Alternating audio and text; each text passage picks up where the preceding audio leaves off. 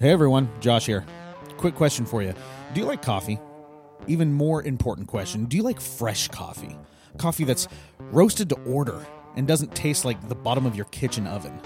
If you answered yes to any of these questions, then you need to head over to MukwanoCoffee.com and get yourself some of the best coffee there is to get.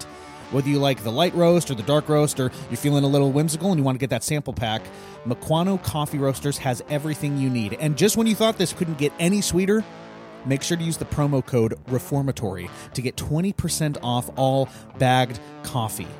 Do yourself a favor and stop drinking bad coffee because you know what? Life's too short for that. Head on over to MukwanoCoffee.com and use the promo code reformatory to get 20% off all bagged coffee. You will not regret it. Thanks and now on to the show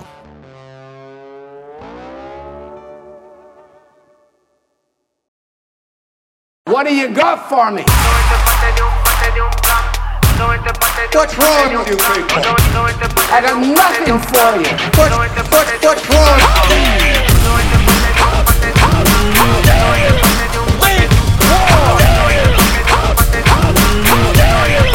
You're not. How do y'all feel this morning? I feel rotten. That's how I feel. That was enough for me. We could have had the benediction right there. That was so good. What's going on, everyone, and welcome to The Reformatory, the podcast for the local church and by the local church. And uh, normally we would be your local churchman, but we are down one today. And Jack is taking some well deserved rest with his lovely lady, and they are on vacation. He's going to be gone for quite a few weeks um, because apparently he can afford to do that. I don't know how, I don't know in what universe you can take more than a week off for work, but apparently Jack's got that cushy job, so we're going to let him have it and be happy about it.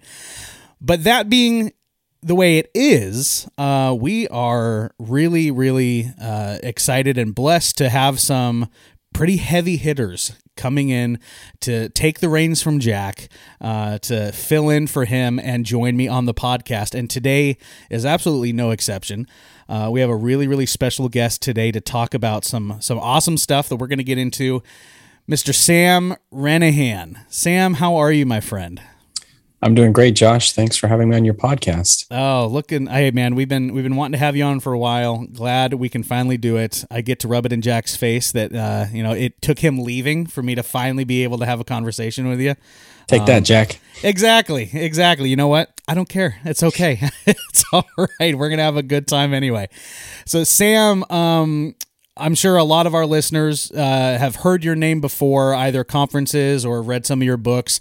Uh, some of our listeners might not have. So, can I throw it over to you real quick before we kind of hop into some of the stuff that we're going to talk about?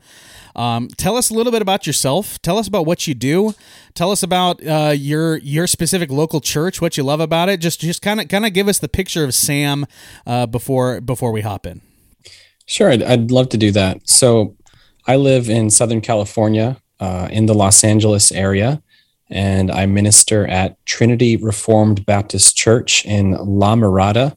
You may know La Mirada because Biola University is here in La Mirada, Okay. about half a mile or a mile, less than a mile from my house, so I could just Yes. walk there.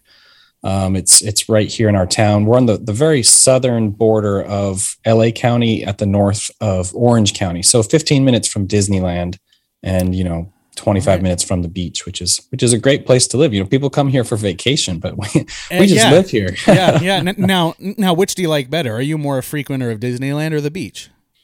Well, Disneyland exceeded my economic tier some time ago.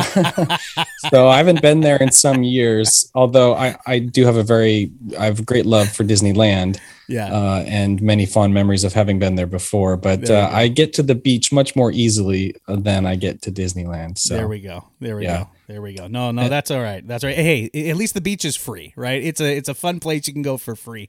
Yes, it is. It's wonderful. We just had our youth beach camp, which went really well. That I was Oh, excited nice. about that. So at our at our church, um, we don't really use the title senior pastor, but I guess essentially I would be senior pastor. I Okay. preach every Lord's Day in um, in Spanish and in English, and um, I'm one of the one of the pastors who does visitations and counseling and everything, along with the others, and leading worship services. And that's the majority of my time. You know, that's that's my work. That's my job is to pastor this church and care for the flock and, and preach to them and teach teach in the church. Uh, when I have some extra time, which is usually nighttime more than anything, I do like to research and write. So some people are familiar with some of my books on covenant theology or Baptist history or theology proper, doctrine of God, recently on Christ's descent, whatever um, whatever I think might be useful or that I'm interested in. Those are the things that I research and write about. And uh, Baptist history is really occupying most of my available time of research and writing these days, but it's, it's very slow. I don't I haven't had much time to work on those things lately. I'm sure. Yeah, yeah, yeah, yeah. Preaching full time and counseling visitations that that that takes up a lot of the day but that's that's real good work. That's absolutely. work. so quick quick question because i didn't know so when you you said you you, you speak once in uh, english and once in spanish are you bilingual or are you going through a translator? No that's that's bilingual. My bachelor's degree okay. was spanish literature and culture um, so I preach the same sermon. I preach it in Spanish first, and then I preach it in English afterwards. And I lead the Spanish. I'm in charge. I should just say I'm in charge of our Spanish ministry. Okay. So I lead all the worship services every Sunday, and I preach every Sunday. And then after that, I preach the same sermon in English. Um, so so yeah, it's not through a translator or anything. I've I've had the opportunity to travel to um, Colombia and to Argentina and Cuba and Mexico and other places to to teach and preach and I've my books have been published in Spanish. I did some of the translation or I've revised the translations. So I'm I've yeah, the Lord's really blessed blessed me with that opportunity to speak to English and Spanish people in our area because we have so many of both. It's it's really sure. a great blessing. That that's fantastic, man. I didn't know that about you. And I think, you know, so in in the preparation, right? Cuz I'm kind of a pulpit thug, meaning if, you know, I preach at churches that that need a, a guy that Sunday, right? Okay, so that's what a pulpit thug is. That's what a pulpit thug is. Yes, yeah, yeah, yeah, yeah. I've kind of coined the term, uh, and it gets a lot of reactions. But basically, I don't have a home. I just go around, and uh, nice. you know, if a pastor needs a sabbatical or something like that, I'm usually you know filling in for them. Got it. So so I know the ins and outs of what it takes to prepare a sermon, obviously in English because I'm not bilingual is that preparation the same in Spanish? Do you have the same set of notes and you're just translating it in your head, or do you have to basically do one set of notes in English, one set of notes in Spanish, or are you doing it simultaneously? Like, what does your prep look like on a on a weekly basis? Yeah. So what I do is I just I get into a trance and then no, I'm just kidding. I used to I used to it preach flows out. yeah. I used to preach two different series and two different sermons every Sunday. And so oh, I would goodness. do a full Spanish manuscript and a full English manuscript. That's what I used to do. Okay. But about I don't I don't know, a year, two years ago, I stopped doing that and I combined it into one series. So I preach the same sermon, the same series. And now what I do is I prepare a full English manuscript as usual, and then I prepare in Spanish um, just a Spanish outline with all of the the biblical verses in Spanish. So I just have the outline and the, okay. the Bible verses in Spanish with my English manuscript there. That way, I just preach from the English manuscript and live translate it into Spanish. Yeah. But I have important things like my outline. I don't have to come up with like what's the best way to do this outline yeah, yeah, in the okay. moment. That's already okay. done. So the things that would trip me up or trying to remember a certain verse in Spanish correctly, you know, I don't want to like live translate the Bible. That probably wouldn't go well. Um, so the important things yeah. like the outline and the the Bible verses, and occasionally a few vocabulary words I'll look up ahead of time. Yeah. But everything else I just preach from the English manuscript and live translated into Spanish. Gotcha. Okay. And that simplifies okay. my workload quite a bit. Well, yeah, no, I can imagine so. I can't imagine. I mean, I mean, I can, but preaching. So back before you decided to to do what I I think is the obvious, but apparently I'm just I'm just lazy and combine everything into into one series. You'd be preaching in Romans, you know, one one you know one hour, and then in in Philippians, you know, in Spanish, and you'd be having to juggle basically two sermons in one week. Yeah, that's what I was doing for many years. Man, Thankfully, I'm not doing it that way anymore. that's uh hey you know what i'm i'm uh, that's impressive though i gotta say like preparing one sermon's enough for me. Having to figure out how to prepare two is definitely a de- definitely a challenge. Um, so Sam, qu- quick before we hop into our topic, man, what is one of the what is one of the primary things about your specific local church, Trinity, there that you that you absolutely love? Ooh, I, can I pick more than one? Of course you can. Uh, yeah, yeah, yeah. Okay, so I'm not I'll just no I'll, that I'll go to two. I won't take advantage of your kindness. I'll just say two. Um, one thing is that you know, being a young minister, I've always appreciated having a plurality of elders who are all older than me. Yeah. Um, all I think I think they're all Careful now. Yeah. Uh-oh. anyway, let's just stop there. Yeah, yeah. I was gonna Start over. Don't get in trouble. They're all here. older than me. They're all older and wiser than me, right? That's where we. That's all we got to say. yeah, you know, some were there for the Jurassic age, some were Yeah. there for the Cretaceous age, and I just can't keep that straight. It's like the layers of stone. It's like, okay, now which elder is this? Which fossil? No. Um, in in all seriousness, uh, being at a church with a plurality of elders and being at a church with elders who are my elders um, has been a huge blessing and one that I appreciate and, and don't take lightly or take for granted. So that's Yeah. one thing. Okay. Uh, the other thing is just how um, I don't know if self motivated is the right word, but just how freely uh, our members uh, spend time with each other and serve one another. Mm, You know, you don't have to like micromanage community things. If if there's ladies events or men's events or church events, they just they're just there. They just want to be there. Yeah. And our church is very spread out over the Southern California region, and people drive very far distances just because they want to. Hmm. You know, they're not being manipulated like, and if you're not there, I don't know. That's right. That's right. We're have to do taking talent. You got the guy up front with the notebook, like checking, like looking at looking at butts Yeah. and seats. no, thankfully, it's not like that at all. We have a very willing, a very free um, church who Mm. gladly shows up to be with each other. They like being around each other. That's a good Christian community, and they serve Yeah. one another. You know, with meals or uh, rides, all the typical kinds of things. Yeah. It, again, you don't have to like, f- not for you would never have to force people, but you don't have to like. I don't know. They just do it freely, and that's such a Mhm. blessing to see Christians love each other um, in in the community of the church so freely. I, I just really I, I admire it, Yeah. and I appreciate it so much as a as a pastor when the sheep just love each other. I mean, that's Yeah. just it's a beautiful thing. Amen to that, man. Yeah, I can't think of anything more encouraging for a pastor.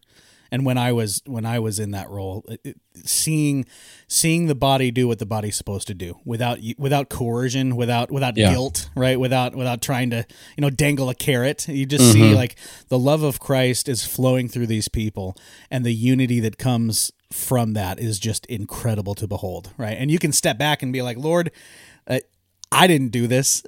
Oh, This one is hundred percent. this is completely you and thank you for it right well i mean what a what what a blessing man that's awesome that's awesome so uh, we're gonna hop into our topic sam and something the reason i wanted you on this one is because i was at um, a couple years ago back when they actually had them uh, i was at the doc and devo conference that you spoke at on covenant theology it was really really great in fact i was the guy that joe thorn called out from the front for out being outside with travell uh, smoking a cigar I don't think it was during your set though. I want to be clear. I was I think I skipped out on Joe's and that's probably why he was upset.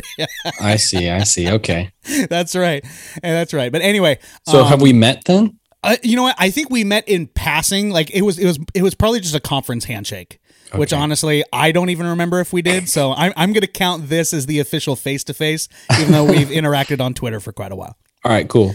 Um, but but but during that, I, I really something something that I took away from that conference was you know listening to you speak, hearing you um, um, kind of expound on the word was the love and and I believe the the correct place that you hold confessionalism in the life of the believer, right? If we're going to be good Reformed Baptists, good Reformed Christians, you know, part of that, a massive part of that is actually being confessional, right? It's part of the historical definition. That's something we appreciate here on this podcast. It's something that we encourage churches to embrace, to look into. Um, and something that I wanted to talk to you about, Sam, was why would you say a, ch- a local church embracing confessionalism, why would you say that that is a good and an important thing to do, especially kind of in light of the culture that we live in not only the worldly culture but also the the uh, and I'll use air quotes the quote unquote you know Christian culture that that we see mm-hmm. kind of just just you know being tossed to and fro um, why is a local church and confessionalism such an important combination why would you why would you say that i'm going to throw that over to you and we'll see where the convo goes yeah there's really two things in my mind i think we can sum it up in, in two ways that confessionalism or using a confession of faith in a local church it, it does two things it connects us and it protects us i think mm-hmm. those are two good words for summing up um, confessionalism and its benefits. It connects us and it protects us. So it connects us uh, first of all as a local church. You know, you have all the all the members, all the people of a local church are now connected in a common confession, a common embracing of the truth, a common expression of the truth. This is what we believe. Mm. Uh, in First John chapter one, John talks about how the apostles had a certain experience with Jesus and they communicated that to other people, and other people believed that same message. And then John says that there is a complete joy when Christians are united in the same truth. Mm, uh, what they have heard and seen and and touched, they've communicated to you. You've believed that, and and together we believe it. We have communion with God and with one another, and there's a complete joy that comes from a unity in truth. And so, confessions of faith connect us in that unity of truth as a local church. They also connect us, confessions of faith connect us to the Christian tradition because confessions of faith, uh, at least the ones in my mind, they are typically edited, they're usually put together as a, a compiling of previous Christian statements. Uh, Christians have been saying this. Uh, Christians have confessed this. Christians have have expressed the truth in these words. And so a confession of faith doesn't just connect us to local Christians right now, it also confess, uh, connects us to the history of Christians, the tradition, that handing over of Christian truth. And so we can say, okay, our our believing forefathers believed these things. They said these same words. We are following in their footsteps. They interpreted the scriptures this way. They understood the scriptures to say these things. So it connects us to the history of the church or the Christian tradition. And then it also, a confession of faith connects us to other local churches. So we can, for example, our church has a, a local association of, of churches. We are one of 11 in our local region. And they hold to the same things because we have in common the same confession of faith. So it connects us to them.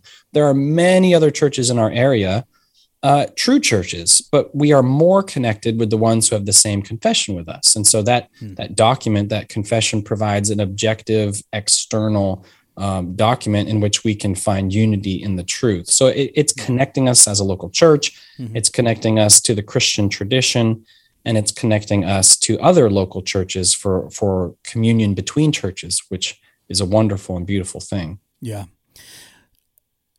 I really liked what you talked about when it when when speaking about the the confession being something that will help protect a local church. And I really think that's applicable in the culture that we live in today. And I think it's really applicable just with with the the not only the broader evangelical culture, but just as as we see a, a world that is moving farther and farther away from scripture and farther and farther away from the truths that that that are our standard, uh, we as the church find it more and more difficult in many ways to to live uh, harmoniously, if you will, in the culture that we live in, right? And and I think something that we see as a consequence of that, and we've talked about this on the podcast before, is how we begin to see the standards that ministers use or members use or whole local churches use to define how they will conduct themselves as a church. We see that moving farther and farther away from scripture and the essential truths thereof and more and more catering to either either, you know, culture for one reason or another, uh, the personal vision casting of the the the senior pastor. Mm-hmm. You can fill the gap in, right? But having a confession, having a a standard um, that that points to the essential truths of Scripture, I can see how that is such a it's such an anchor for Yeah. the local church, right? And it, and it's such a it's such a shield to be able to point back to. Obviously, obviously, it's not supplanting Scripture as the authority. No good Reformed Baptist is going to say that, but it's pointing. It's it's a it- it's a it's an explanation. It's something we can go back to and say, is this consistent with our confession? Because we hold that a confession is consistent with Scripture, right? Yeah. And it gives us the ability to even further uh, filter through the things that we are dealing with in this culture through the lens of what we believe to be a right explanation of the truth. Absolutely. So it protects us from a variety of things, and you've mentioned some of them.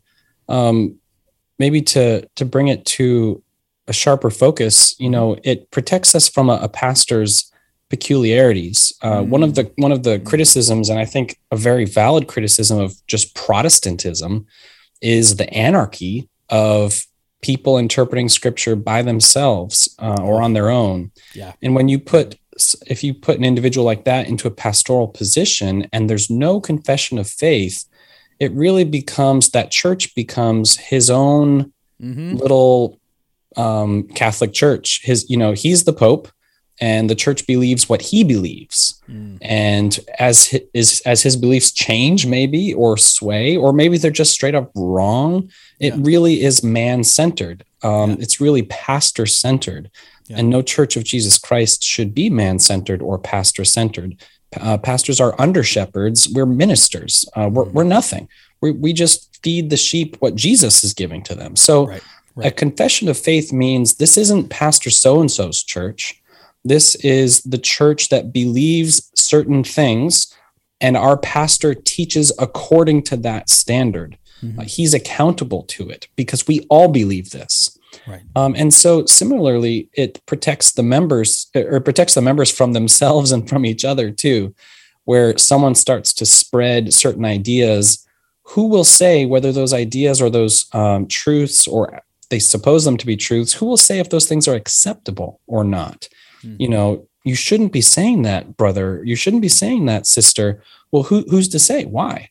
Uh, a confession of faith will establish a, a standard for the members themselves of this. This is not acceptable. This destro- this destroys or this overturns what we hold in common, what this church believes and is committed to.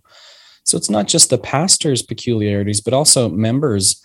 Uh, perhaps it's just protecting them from their own ignorance or foolishness. Maybe they just Sure. didn't know. Yeah, You know? absolutely. And, Absolutely. and now this is a guide to them. It's helpful to them. And then similar to that, a confession of faith, because it's it's objective, it's not Pastor so and so's, like you said, vision vision casting. right. It's not some particular member's sort of agenda. It means that if there was a member or a group of members who did have an agenda, a doctrinal agenda in the church, supposing you have a constitution that that defines how the confession works, and supposing you have a confession of faith, it means that those people can't do anything, you know, like legally, that is according to the church's laws, without first changing the constitution and then changing the confession right. which if if a church can accomplish that according to its own rules okay they're allowed to do that Mhm. but it means that it's it's setting up all of these not necessarily barriers but maybe guardrails. bumps guardrails yeah guardrails Mhm. to say you know let's be careful let's not be run by a, a, a pastor's opinions a person's opinions or even a group's agenda in the church um, confessions and, and of course a good constitution are necessary protections against this kind of thing. Well did they guarantee that you won't have those problems? No it just means when you face those problems Mhm. you'll have a, a process or at least something there that's objective. It's not again so and so versus the pastor. Um, it's our common confession that protects us the and helps us in these areas Absolutely, man. I could yeah, that that that's fantastic. And I think I think something else that came to my mind while you were saying that is the importance of importance of having something that has roots. Right? I think we see so much in churches today kind of the need to be new and catchy and viral, right? And the old and tradition is kind of seen as, you know, let's let's move away from that in order to, you know, uh, in order to accomplish whatever it is your mission is, right? And it's it's usually usually maybe not always, but usually just to get more people into the building, right? Having a confession, like there is something so vital about knowing the truths that we believe in, the confession that we have has been handed down to us for generations. There are generations and generations and generations of Christians that have confessed these same truths. And mm-hmm. we, through this, I mean, ultimately through the blood of Christ and through scripture, but through this confession, we are linked to those people through history Right. and we just we have so much to look back on and to draw from so much wisdom to draw from Yeah. Instead of falling into the trap that i think a lot of guys fall into and trying to recreate the wheel uh, when you don't have to right Mm-hmm. this wheel is great it works fantastic you don't need to replace around. it does it moves right what more do you want right Sure. but we try to make square wheels and triangle wheels and just you know something new something edgy something catchy and flashy Mm-hmm. and I think there has there there I think the the connection and the the love of being connected to something historically deep has kind of been lost because of that, right? And when I when Yeah. that's that's one of the things that comes to my mind when I think about the importance of a confession is look at look at all the people that you are united with that Mm-hmm. have confessed these same things before you. I just I I think that's super super encouraging as It as, is, as a yes. Christian I agree. you know um, so real quick before before we hop into the next question what would you say because i'm sure you've run into these folks as i have um, what would you say to the individuals that wave the reject tradition flag the no creed but christ uh, things things of that sort what would you what would you say to those uh, to those particular to, uh, those particular people Just ever so briefly, so many other people have pointed out that everyone has a creed. Uh, If you just ask them, well, what do you believe about God? What do you believe about Jesus Christ? Whatever they tell you, if you write that down, that's now their creed. That is their confession of faith. right And so a, a confession, as we're talking about one, it's just open and public. Uh, It's not private or or secret. It's open and public. And a Christian confession of the truth should be open in public. Right. So if they say no creed but the Bible, even uh, you know, people have pointed out that's a creed. Like that's Yes, a, a doctrinal statement. That's no a creed but christ is a creed in and of Yeah. itself so it's a self-defeating position and then the, the other thing that i would say to them is that you know if they're very anti sort of tradition i would tell them you know the jesus promise promises us in his covenant with us that he will give us his spirit uh, and that he will cause us to know the truth and the spirit will lead us into all truth he will he, they shall all know me and so we will know God and he will lead us into the truth. This is not a promise of infallibility in the church, but it is a promise of true knowledge of God in the church. Now, that promise in that covenant, the new covenant, has been true and has been active in all history where the new covenant has been saving sins. And so you should never look at a time in history of the church and say, well, they didn't know God truly, and God was not leading them into all truth. You know, so you, if your church history just cuts out massive portions of the history of Christ's church, you're basically saying his covenant wasn't active then. Sure. Uh, his spirit wasn't doing anything. Yeah. So we should read tradition, of course, in comparison with or subject to, subordinate to scripture. Mhm. But we should expect that because his promises are true, we should expect there is wisdom in the history of the church. There is true knowledge of God in the history of the church. And so we shouldn't be surprised when we find that. And it is Yeah. indeed there. So our our appreciation of tradition is an appreciation of the work of the spirit in ages past. Mm. You know, what if the ages past said that about our age? What what is it about our age that makes the things we believe like so pure and, and true?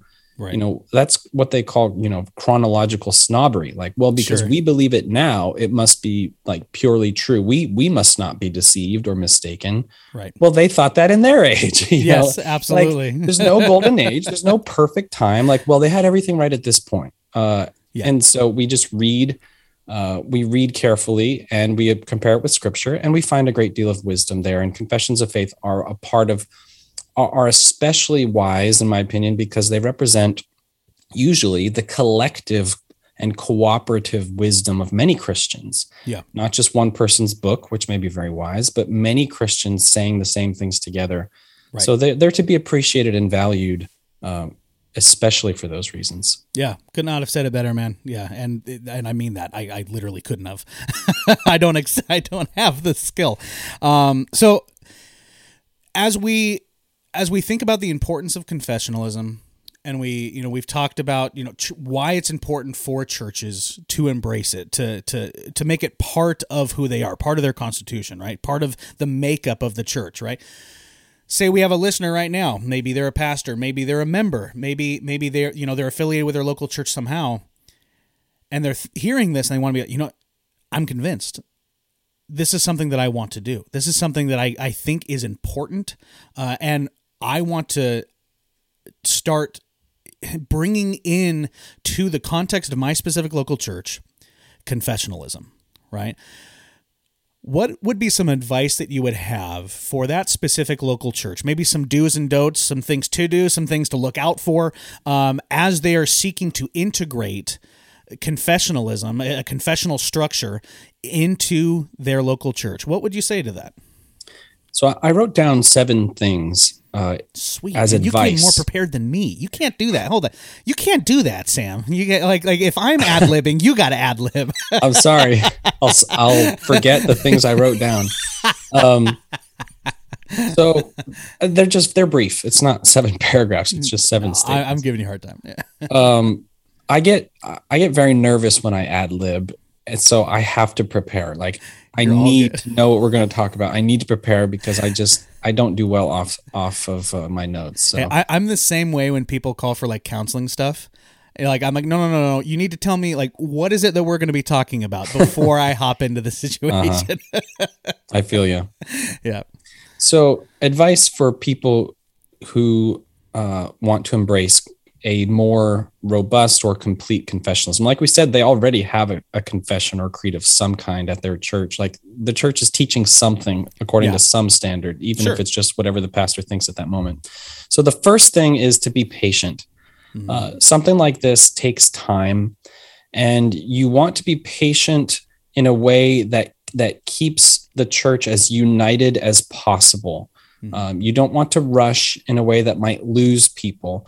You want to be patient and persuade people with the goodness of the thing. Persuade them with the, the goodness of what you're proposing, as opposed to sort of shaming them into it or or strong arming them. Well, this is the way it's done. This is the way we should do it. This is how you know. But rather, look at the benefits. Look at the blessings. This is a good thing. It, it's kind of like saying we have a group of people here. We need to take them over, you know, over this mountain to the other side. Um, not all of us can climb at the same rate, and so we need to go at a speed where we can all stay together and get there together. Mhm. So you want to get to the confessional side together. That takes patience because some people may be so ready to just hop over the mountain. In fact, to them, it may not even be a mountain. It They're they're be- convinced. They're like I've been here for years, Yeah, baby. it, it may be very easy for them, uh, Sure. and they need to be patient with the people who perhaps have have um, misconceptions in Mm. their mind, et cetera. So patience is a necessity. Yeah. The the second thing, and I, I just want to reiterate, patience for the sake of of unity. Mm, The the second thing is don't come to a confession and say, well, we're going to choose this confession and but we'll just confess it insofar as it represents God's word. Be patient to the point that you can choose a confession where you say, we confess this not insofar as it is God's word, but because we believe this confession faithfully represents the word of God mhm. uh, in these expressions. Yeah. If you do insofar, it's not like that's a sin or something. It just means you basically have a confession within a confession. Like, well, sure. how far is insofar? There's a, there's a lot of there's a lot of little asterisks, right? Yeah. yeah. and so, I, ideally, you want to have a confession where the whole church says, "We believe these things, and this is what we believe." Not Yeah. insofar, but because uh, it is uh, faithful to the Word of God. Yeah. Uh, I'll, I'll come back to that a little bit later. N- number three is as you're looking at a confession, you want your confession to be the fundamentals of the faith. not every last exhaustive detail, but the fundamentals. Now, that raises another question. Well, what are the fundamentals? And, you know, I can't answer that for you. Um, I would say that the 1689 confession contains the fundamentals, but it, it does also contain things that are less fundamental in it. And that it does. But so you want to prioritize and say, well, we need to draw the lines of orthodoxy and heresy with our with our confession, you know, and so the fundamentals are certainly need to be in there. And you would look at the history of the Christian church to say, well, what has the church considered fundamental, et cetera.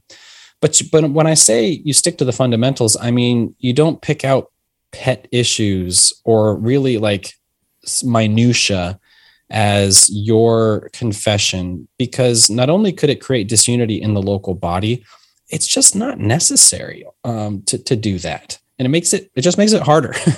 Uh, it, it, makes it more difficult. So st- stick to the fundamentals.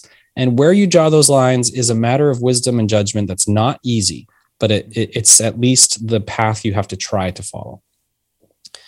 The fourth thing we actually you already said uh, don't write your own don't reinvent the wheel. Yeah. Um, right. at at best you would adapt a confession and say well we re- for example if someone said we really like the 1689 but there's some paragraphs or, or certain things in it that we honestly just don't believe. Mm-hmm. It would be probably best for those people either to eliminate those things and say we confess this confession or to confess it with with very clear exceptions up front. Like we confess this but we do not confess this or that or the other thing. Um, but if you if you reinvent the wheel and write your own it's just it's going to be unnecessary. It's going to be a lot of work um, and it's just not a good idea um, let's see. The fifth thing is I suggest, I would advise that as a church um, moves towards confessionalism, to have a different standard of subscription for officers and members. Um, other that churches. Fa- I'm sorry to interrupt. That is a fantastic point. And other churches yeah. may strongly disagree. Yes, it's true. It's true. I am. I am all in on this. Keep going. yeah. Speaking for myself and, and others may say, I don't think that's wise, but I believe it is wise to have a distinct standard for officers and members. I believe that the officers should be held to full subscription to whatever the church's confession is. Mm-hmm. Um, and if they have, and the Constitution should should stipulate things like if they can no longer hold it, they need they have an obligation to make that known, et, et cetera. There's accountability. It's the strongest accountability for those who have been called to teach the church. Yeah. Yep. And then I believe there should be a separate standard of subscription for the members of the church who will not have the same level of understanding. Uh, and there's not the same level of accountability because they're not teaching um, usually. And so it it allows you to have a degree of, of flexibility. And so our, our church constitution, you know, makes it clear that there's um, I don't know what's the best way to put it. It just makes it clear that we don't expect the members to all have the same knowledge and understanding, and but they also commit not to oppose the confession. Right. You know, they may right. not agree with every point of it, but they are not to militate against it and such things. Yeah. Yeah. So I think that that flexibility of different standards for officers and members is important or useful. Sorry. The sixth thing is as you choose a confession, this is kind of related to not reinventing the wheel. One of your priorities should be we want to choose something that connects us to the history of the church. Like that should be a, a priority, something that's important.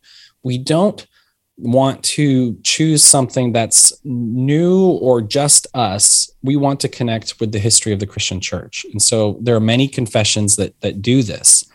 Um, and that that should just be a priority. And then seventhly and lastly, you should think you should strive to choose a confession that will connect you with other churches.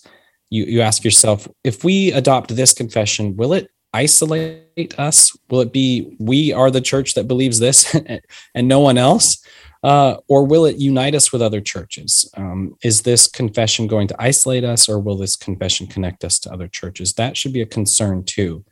Uh, connecting with other churches is sometimes a matter of providence and convenience. Well, there's no one else around us, you know, like, sure, okay, maybe sure. practically speaking, it's just a null point, but it should at least be a part of the thinking process of can we through this confession connect with other local churches near or far um, that's you know sort of lower on the list of of necessity but it certainly should be a priority for for a church that's striving to get there so that when they get over that so-called mountain and they arrive at the land of confessionalism they realize hey there's other people here too Right. there's other Right. churches here who have made the same journey and we can we can be stronger amongst ourselves and stronger with those churches in communion with them which would could be a local association it could be a, a national association it could be formal or informal or whatever but it, you're at least connected and you have other christians to help you and to help them as we all you know carry on in this caravan towards the the celestial city Absolutely, man. And I think that speaks to I think that speaks to one of the main and one of the most vital aspects of confessionalism is that it provides a level of a, of of accountability that I think other structures don't. Right, uh, not only for the members, but for also for the leaders and for the local church as a whole. Because I think a lot of a lot of guys, uh, perhaps coming into you know, reform theology or confessionalism, and we, and look, let's be honest, we were all there. And and and there's times that we all slip back into it. You can get a little feisty, right? And and and and perhaps begin to view reform theology or confessionalism as a very exclusive club, right? That that uh, I'm going to hold this because it makes me different, right? And Yeah. it, and it kind of sets me up on this on this hill. But what I hear you advocating for, which I think is the correct thing to advocate for, is look, if you're going to embrace confessionalism, which I think you should, not only personally, but also as a corporate body, it actually sets those guardrails even firmer into the ground. And it actually gives you even more accountability than perhaps you had uh, Yeah. because now you are held not only to an historical confession, but you're held you're held to each other, right? Yeah. And it's and and and like you mentioned previously, if the pastor starts going off the rails starts trying to take you know some sort of off ramp somewhere or you have mm-hmm. a you have a member or a group of members there's that accountability there right? And you aren't just this exclusive club that that's just kind of making their own rules. It's like no no no no no. We all we all agreed. We all agreed this Right. is this is the road that that we're driving on. If mm-hmm. you want to get off okay let's have that conversation. But you're not dragging the rest of us in the bus with you right. You know? And so confessionalism should i think if it's done correctly or or or te- you know being done correctly confessionalism should result in greater accountability not less. Amen. Right. i agree. Yeah. Sam i love it man. I wish we could talk for hours and hours and hours about this uh, but we, we just reveal how even you know, we would realize how massive nerds we are uh, and, and people might get bored i'm not ashamed hey, hey, hey, nerds for life, man. That's right. Um, Sam, before before we get going, um, I have a few random questions for you. I know that you said uh, that that when you when you uh, when you have to ad lib, it makes you nervous. So i'm what am I- already nervous so what am I going to do? I'm going to make you ad lib. These are uh, these are these are just random random hot take questions that I'm going to throw at you. You can answer them however you want. You can say pass. You can do what literally whatever you want with these questions. But I want our listeners to get to know the real Sam Renihan, not the Sam of the books, not the conference Sam, not the bilingual Sam, the real Sam. The Sam Wow. on Friday night. i didn't know those other things weren't the real sam oh yeah, hold on. Yeah, yeah. Maybe I need maybe I need to back that up a little bit. Sam, at this moment, my friend, what is either a band or a musical artist that you're really into? Unless you hate music, which I think would make you a pretty bad Reformed Baptist. That's just me. No, um, I've long been a, a metalhead. I just talked about that recently with Joe Thorn, but dude, more me too. more recently, I've been adding to my musical enjoyments um, synthwave music, uh, which I really enjoy. So there's a, a YouTube account called Cause Music, like K O S, and this guy did a really really good cover of the Top Gun intro, and he did a, a really really good cover of um, the Miami Vice theme. There you go. Uh, and then he recently put out like uh, I don't know, it's like 20, 25 minute sort of mini album of just 80s horror synth. Uh, and it's it's really good. So I've been vibing lately with some sort of nostalgic 80s synth music. I love that, dude. Okay, well, so this wasn't on my list, but I got to ask. as a fellow metalhead, man, what what genres do you like to dip your toe into? What do you like? I've long been a fan of folk metal and melodic death metal. Those are those are my lanes. I don't really care for most of the other ones, um, but those two I, I really enjoy. And and Scandinavian. Pretty much all my favorite bands are Scandinavian. I've never Yep. got into the the American scene or Yeah.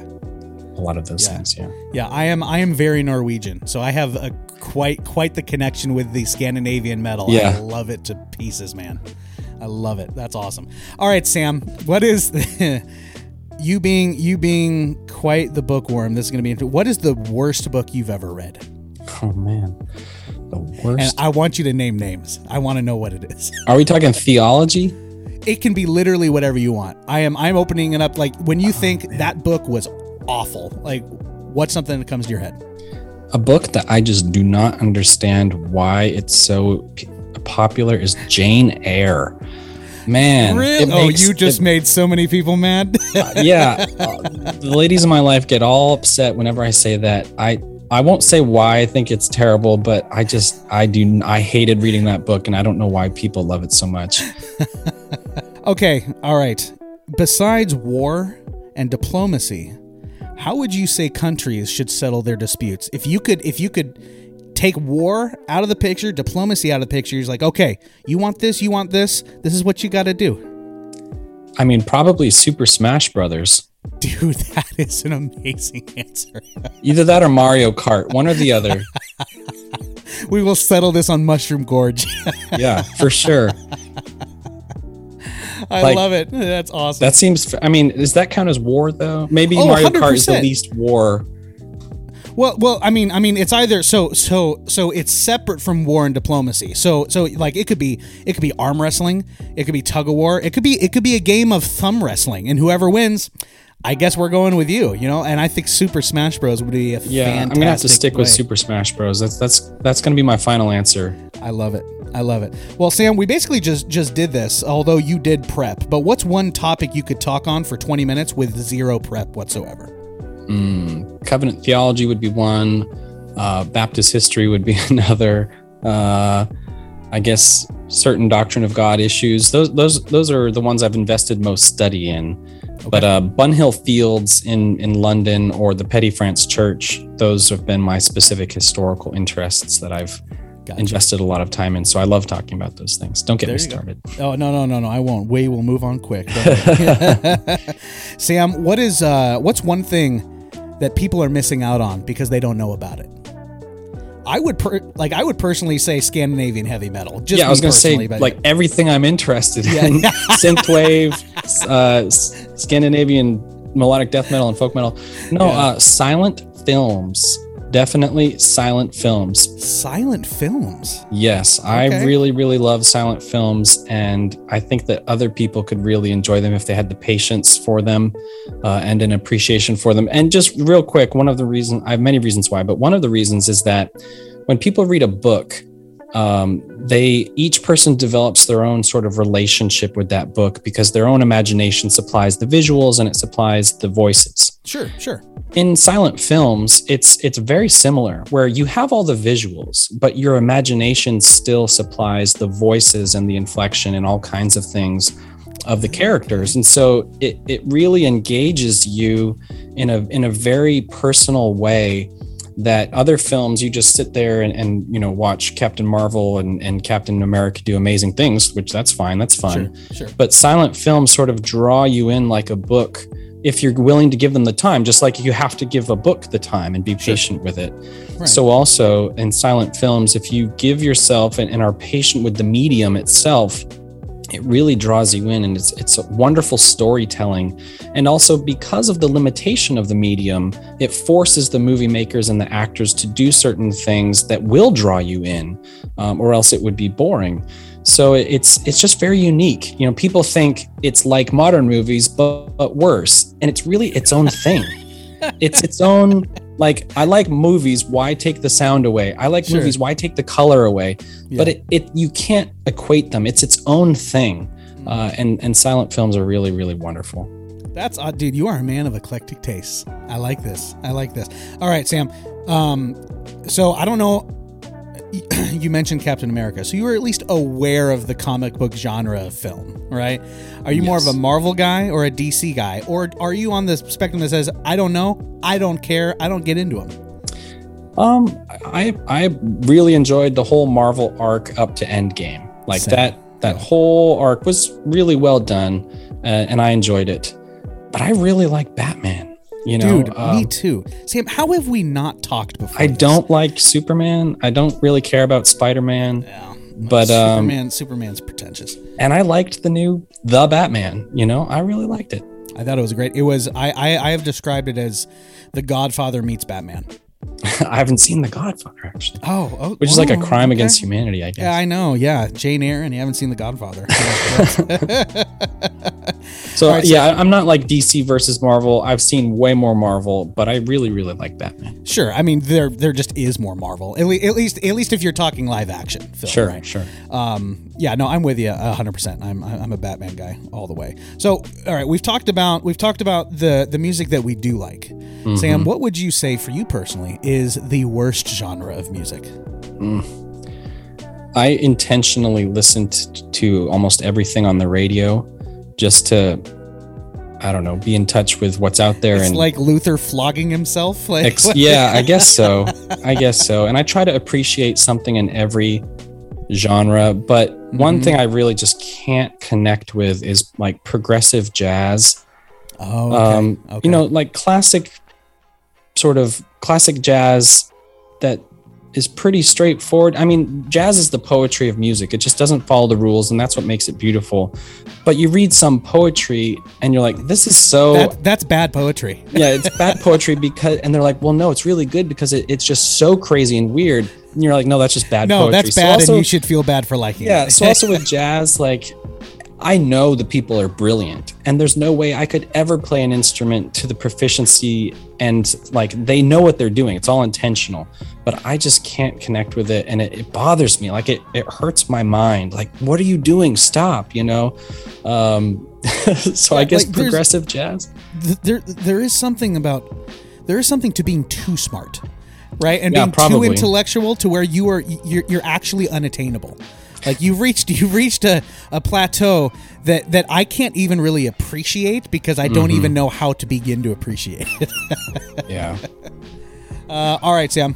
What do you resent paying for the most? So, this one time a couple years ago, I went to a, a nice steakhouse for an anniversary dinner, all right. And you know the the steak's not cheap, but you're there for a special occasion. sure of course And then after they brought us the steak, didn't have any sauce sauce with it. And I'm not talking like Worcestershire sauce or something like Sure. some heretical thing like that. I'm uh I was like, could we have some Béarnaise sauce to go oh with this? look at you And they were like, um, yes, that, but that'll be like four dollars more. I'm like, uh, what?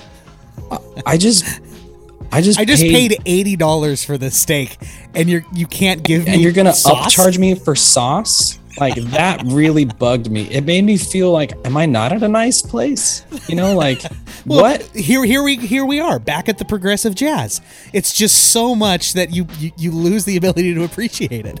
It really, really bothered me way more than it should have. I'm sure, but it it seemed like an insult to ask someone to come to a nice place and then to like upcharge them for sauce that is a very traditional, very classic sauce that would go with a steak. And you didn't serve any at, at all. So I don't know. It just, I still like- have not forgiven them. He's going through the receipt with his wife that night. Like they charge us for the ice cubes. Do you see this? There's five ice cubes, and they charge me for them. Uh, all right, Sam. What is what is one of your favorite scenes of of any film? I'm sure I would change my mind and just pick a different one any other time. But I'll say there's a there's a silent film called um, The Big Parade, and it's about World War One. And there's a, the movie has a very strong, a slow but strong crescendo into the the gore of war.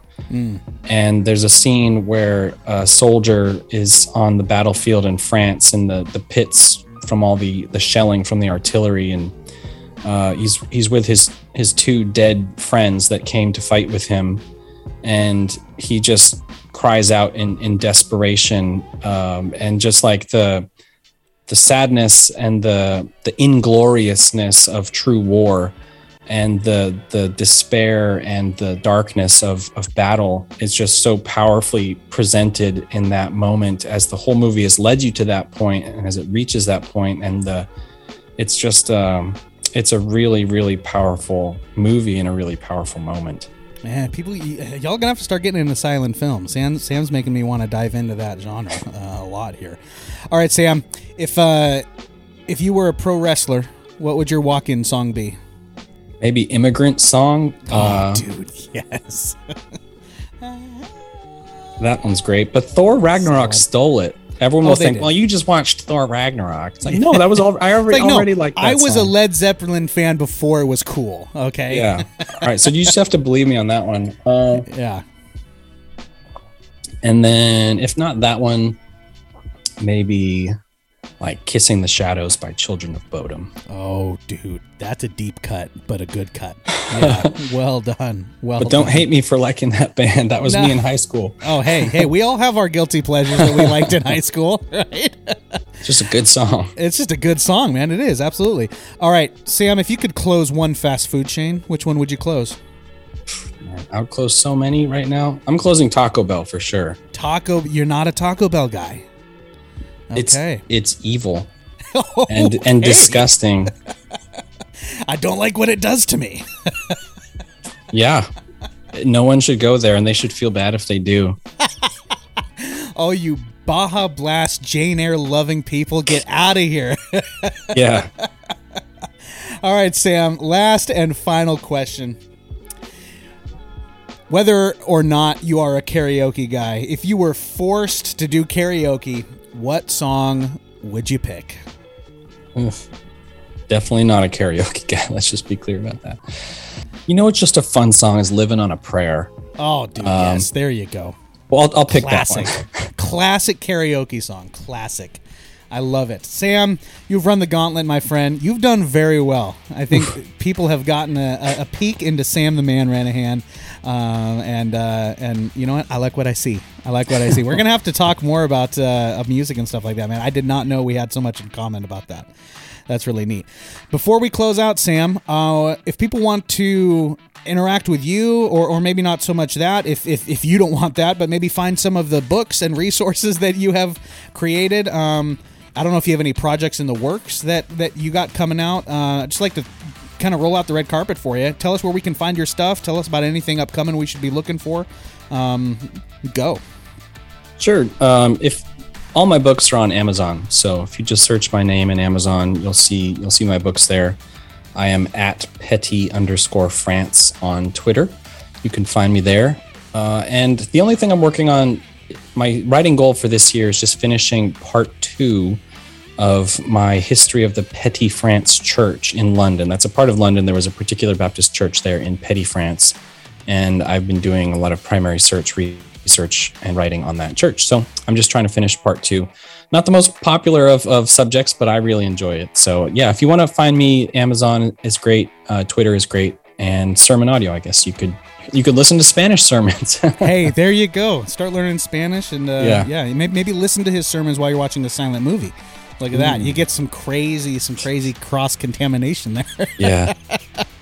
well, we really appreciate having Sam on the podcast. Ladies and gentlemen, you know what you can do? You can head on over to all the socials at Reformatory Pod Instagram, Facebook, and Twitter. We're there.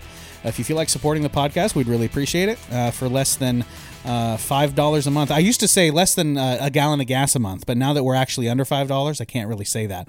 Are you guys under 5 yet? In Cali? No, we're You're still not? over five. Oh, Sam, I'm so sorry. All right. Well, for less than uh, a gallon of gas where Sam's at, you could become a Patreon supporter and have your name hallowed. And Jack's not here to repeat it, but hallowed through the halls of the podcast. Uh, we appreciate the likes and the reviews. Appreciate you guys interacting with us. Sam, thank you so much for being on the podcast with us, brother. Really appreciated uh, and really enjoyed talking with you, my man. Thanks, Josh. It was a pleasure. Right on. All right, ladies and gentlemen, we will catch you on the next episode of The Reformatory.